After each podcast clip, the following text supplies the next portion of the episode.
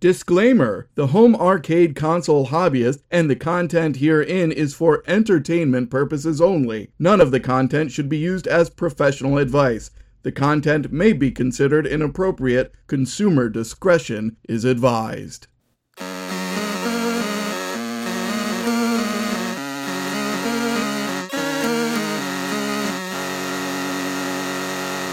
It is January 24th, 2022, and this is your home arcade console hobbyist PSA. The Artful Escape releases on PlayStation and Nintendo Switch today, a music focused visual novel for fans of visual novels.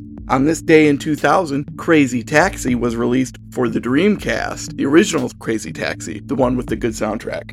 State of the industry, since I missed a Sunday episode, Nintendo Switch is currently at 102 million units, PlayStation 5 is at 18, and Xbox Series should be around 13 million. Xbox Series is the fastest selling Xbox console in the history of Xbox, according to Phil Spencer. Given that, and the fact that Xbox One stopped production in 2020, you can expect that first party support for Xbox One to end soon. On the other hand, PlayStation 4 production will be seeing an increase of an additional 1 million units this year, so expect PlayStation 4 to continue receiving first party support. The Nintendo Switch is in a precarious position as the software buyers for Nintendo Switch titles expect full video game experiences, and the microtransaction heavy mobile software experience doesn't translate well to the Switch. Apple Arcade is actually suffering a similar fate right now.